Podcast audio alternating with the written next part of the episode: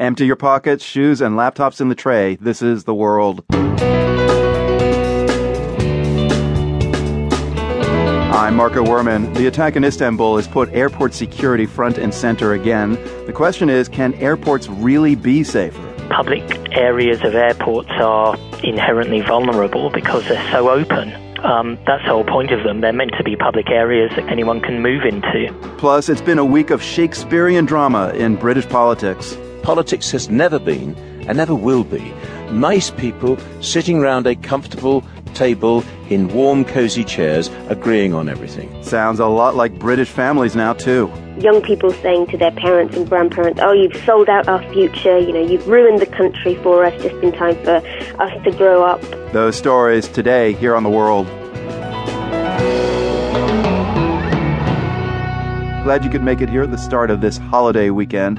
And let's face it, for many of you, the long weekend started actually last night, the big midsummer holiday. Later in the show, we'll be talking summer camp and sausages, but right now, travel is on our minds. Ever since the bombings at Istanbul's international airport earlier this week, we've been thinking about security and how far to go to be secure. And I mean that in the literal sense, because in Istanbul, you start to go through security even before you get to the airport terminal.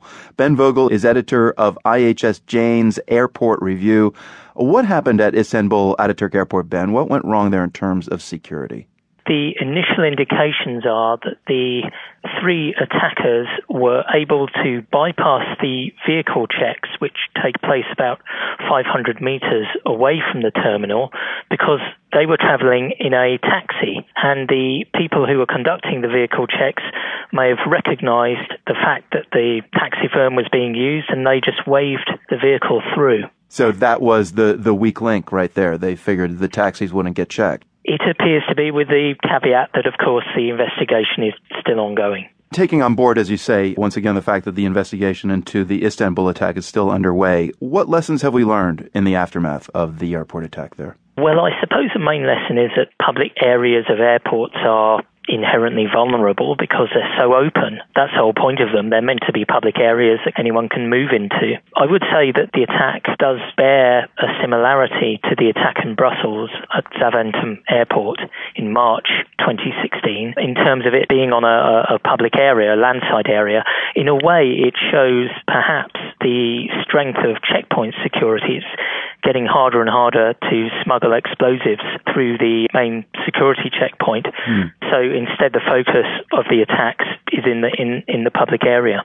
Well, we have a huge holiday coming up this weekend in the U.S. Holiday weekend, July 4th. A record 43 million travelers are expected. What measures are being taken at airports in the U.S.? As far as I can tell, the TSA is stepping up its presence at large airports such as uh, Chicago O'Hare and main international airports uh, throughout the country. Local police departments have increased patrols, and uh, sniffer dogs are being deployed to look at pickup zones outside the entrance to airports. I don't want to be alarmist, but it sounds like what you were saying about Istanbul Ataturk Airport is if attackers really want to, they will find a way to attack.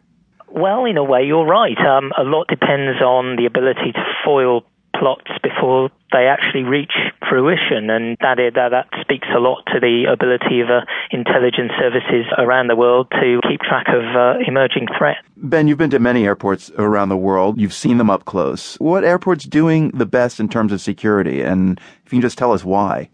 The thing is that airports differ in terms of their traffic volume and, and the kind of traffic that they deal with, whether it's leisure, business, point to point passenger traffic or transfer traffic.